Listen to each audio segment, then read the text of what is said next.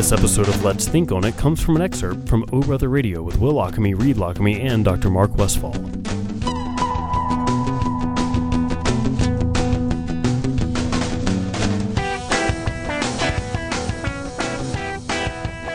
Welcome back to O Brother Radio and Will Lockamy. He is Reed Lockamy. That's Dr. Mark Westfall over there. This hour of O Brother Radio is brought to you by Good People Brewing Company. Good People Brewing, the most aptly named business in Birmingham.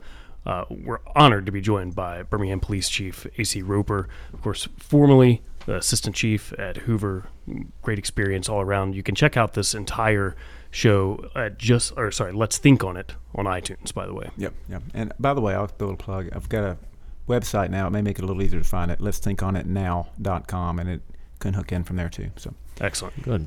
So, um, back with Chief Roper, you know, let's just cut to the chase of what's going on now. Um, what is your view of what's happening currently in our country in the relationships between police departments and minorities, specifically black lives?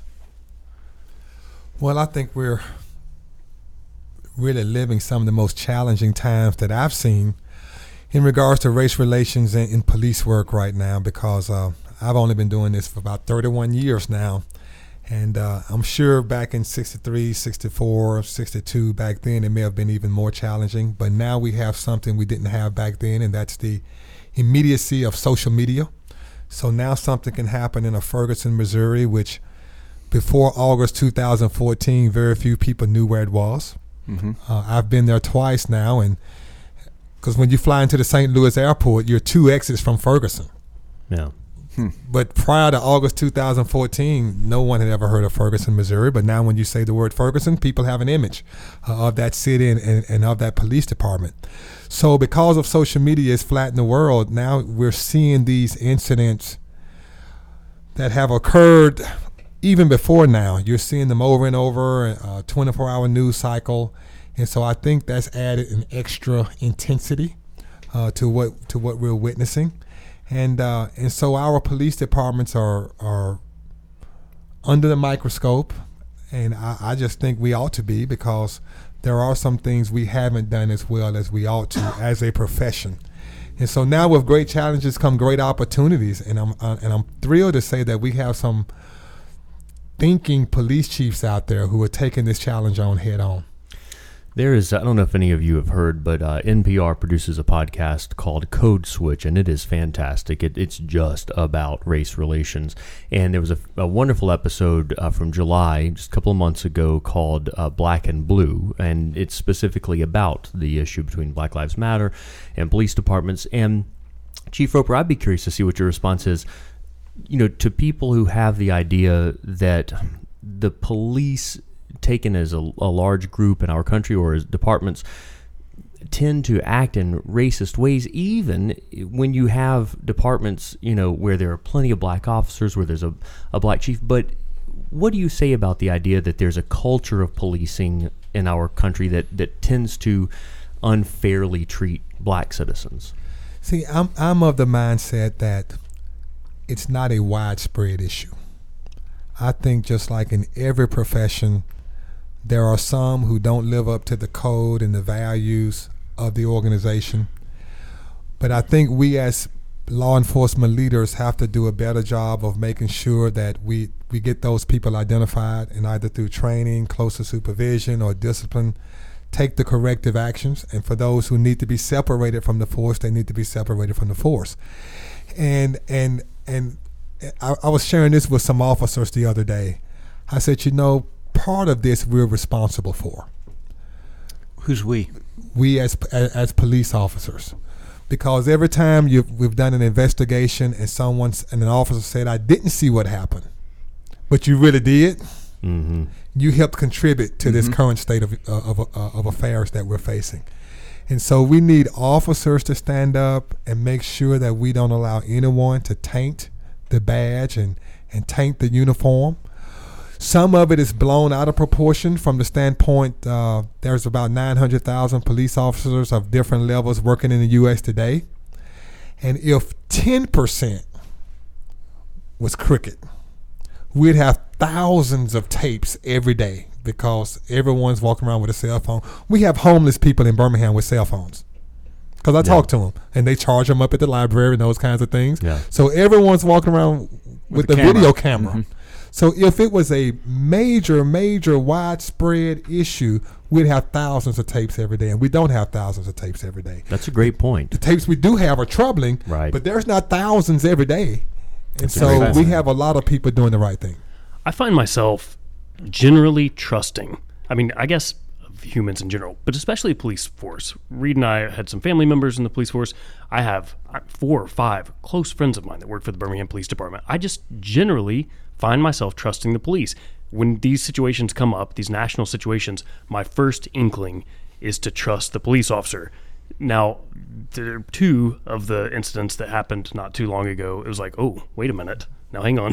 That's that's actually not a situation where I can trust the police officer in this. So those are the some of the first ones that came to my attention. Where I was like, oh, oh no, we act. This is a problem that maybe I should be paying more attention to. Is there is there a move now to de-escalate situations without the use of a gun? There is, and and I will say this: most citizens are willing to give the police officer the benefit of the doubt in an a violent, quickly evolving, split second decision type situation. You go, you know what? The officer had to make a split second decision, and that's what he or she chose. I can see why they did that. But some of the tapes, like you say, some of them make you go, "Wait a minute now, that's not how we how we train." And, and let me say this uh, as a plug for Birmingham: we were the first national accredited police department in the state of Alabama. We just received our ninth national accreditation a couple of months ago. So when it comes to policies and those types of things, we're on the cutting edge. And so when we look at some of these situations that have occurred in, in other cities, you think, okay, now what's going on there? And so here's what I shared with, with our officers uh, and, and with our supervisors just recently time, distance, and cover. We've got to make sure we're doing things tactically and try to do everything we can where we avoid the split second situation. Now, sometimes you don't have a choice, but some of the tapes we've seen recently, if officers use time, distance, and cover to slow it down so we can make good decisions. And when I have more time, I can make a better decision. When I have more distance, I can make a better mm-hmm. decision. And when I have cover, because I don't have to worry about somebody shooting me right now, I'm behind cover, and we can get back up there and do all the things we need to do. Sometimes we rush right in, and when we rush right in, we limit our options. And then we start seeing tapes that make you go, you know what? Now, what really happened there? That doesn't look good. And so, and so, most officers are doing the right things, but we're having to go back and make sure we're doing the training that we need to do uh, across the nation. And, uh, and and we've been a part in, we've had a part in developing some of that. I, you know, Will mentioned something, and I, I agree with Will. He and I grew up feeling very comfortable with police. Uh, you know, when I see police officers, I view them as my friend, and that, that person's going to help me. And but I wonder sometimes, and I'd be curious to get your opinion on this, especially because you've worked, like you said, you've started at the bottom in departments, you've worked beats and interacted with people. Do Will and I, or white people in general, take for granted? you know that oh we got a friendly relationship we trust you i you know i'd like to know what your thoughts are when it comes to the black community do members of that community feel the same way and i wonder if it doesn't change some of these interactions and the escalation when you start off with the person who's being pulled over having a feeling of this is not safe for me Well, I will say this in some of our most challenged communities, they don't feel that sense of safety and that sense of trust yeah when they see a police officer.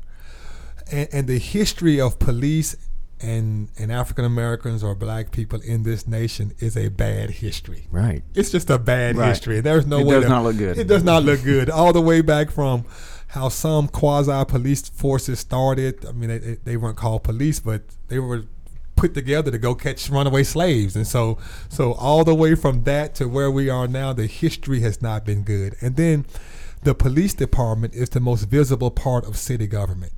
So, and we're the most visible part of the criminal justice system.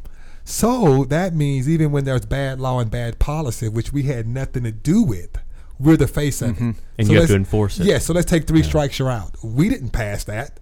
But when we go in the But you house get and the repercussions yes, from we it. arrest dad, and, and now dad goes to prison for 50 Right, years because he stole a bicycle. So we're an active part of that system. Yeah. Uh, or the, the crack disparity laws. We didn't pass those laws, but we're the ones out there making the, the arrest. And now this person gets 50 years uh, uh, of prison time for X number of rocks, but this other person gets two years for way more powder cocaine. Right. And and people look at that and Yeah. go, "What's going There's on still- with the there's system?" a disparity in the yeah. system. So so so we we have gotten some blame because of laws and policies that we didn't establish. Right.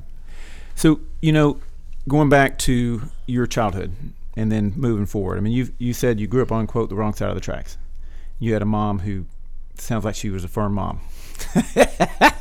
He's shaking his head in Yeah. affirmation.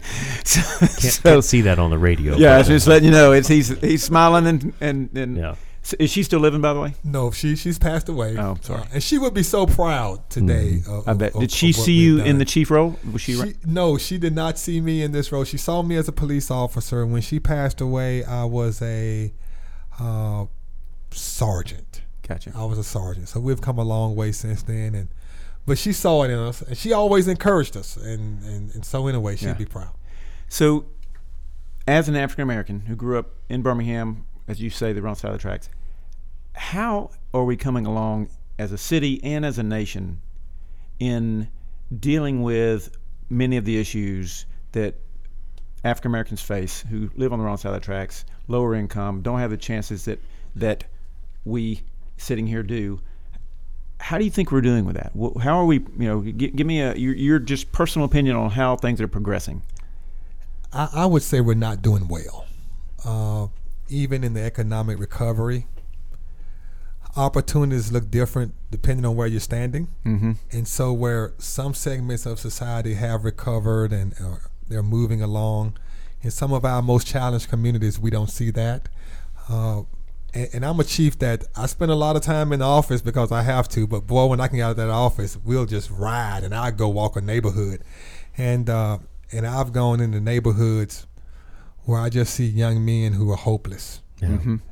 and and some of it you can say well they made bad decisions well sometimes that's true but other times it's the environment and the fact that they were born into situations that they didn't get a fair shot there's a there's a phenomenon called learned helplessness in psych- psychology. So essentially, um, they did experiments on on rats and put them essentially on a grid where they shock them and then they have a route to escape, um, and to try to train them to do something. So that you know, well, when they prevent the escape and they give them shocks periodically, initially the mouse the rat or mouse tries to escape. Over time, once he learns he can't escape, they stop. They just they sit there and they look forlorn, depressed, unmotivated. Even when they're not getting shocked, they sit there waiting on the next shock. They've lost all incentive, and so it's a phenomenon we call learned helplessness. When you come up against something, when everything looks totally impossible to to surmount, you lose that innate drive to survive. And so it, that that just hit me when you said that. You're seeing these people who like they're just like they they feel like they don't have any hope because th- the hurdle is so high. It's like, well, I can't make it. Well, I've the tried. idea, I you can't said make it. something interesting also about well, maybe they've made bad decisions. Well, when someone makes a decision, we're assuming they had several factor or options to choose from. Sometimes you almost can't make a good decision if your options are so limited that every choice is a bad decision. You, you all are absolutely right and and one one initiative that we're doing in our violence reduction uh, initiative that we have going now What's it called? violence reduction initiative. Okay. And so it's patterned after some work that was done by John Jay College and David Kennedy and that group. But one of the keys in it is not just the enforcement, there's also a, a social service piece. So we're helping young men who have this sense of hopelessness, who have been arrested, who, who have fines, their driver's license suspended. They're just in this vicious cycle where they can't get out. We're, we're helping them with our social service partners to get rid of the fines, uh, attend counseling, trying to help them get jobs. And here's the interesting part we have about 60 young men who have taken us up on our offer, and not a single one has been rearrested Yeah. Since Wow. we started the program. That's great. Not a That's single awesome. one. And so, so there's some hope in that because we tell them if you continue to live in this lifestyle, you're going to die or you're going to go to prison, or, or we're coming after you because we can't let you keep terrorizing our neighborhoods. But here's some help. If you like it, the choice is yours, mm-hmm. but you won't be able to say we didn't give you a shot, we didn't give you a fair chance. Mm-hmm. And some turn us down. Well, okay, that's on you. But for those who have said, you know what, I'm ready to change my life, and their families are just ecstatic. Yeah. Especially when I knock on the door because we're coming to find this young man to offer him help. Yeah. And it's like, wow, It's the hope. chief of police is standing in my living room. I see you on TV. You're mm-hmm. standing in my Right. living room. Well, I'm standing here because we want to help you with Lil Johnny here because Lil Johnny is making bad decisions. You know it and I know it. And we've had about 60 to take us out. That's a good reason Well- to have the chief of police visit your house. Yeah, that would be a That good reason. true. Yeah, yeah. yeah. Well, hope, as you describe, I mean, hope in in my world is a great antidepressant. When you give someone hope, you you change their mood, you change their drive. That learned helplessness we talked about turns into hopefulness, and you regain your desire to to pursue things uh, greater than where you are. We're talking to psychiatrist Dr. Mark Westfall and Chief of Police for Birmingham, Alabama, AC Roper. Let's take a quick break, continue the discussion on the other side. To listen to Dr. Mark Westfall live, check out O Brother Radio on Birmingham Mountain Radio, 107.3 FM in Birmingham, 97.5 in Tuscaloosa, at bhammountainradio.com, or on the free BMR app. Join in with your questions and comments on Twitter at Lockamy Brothers.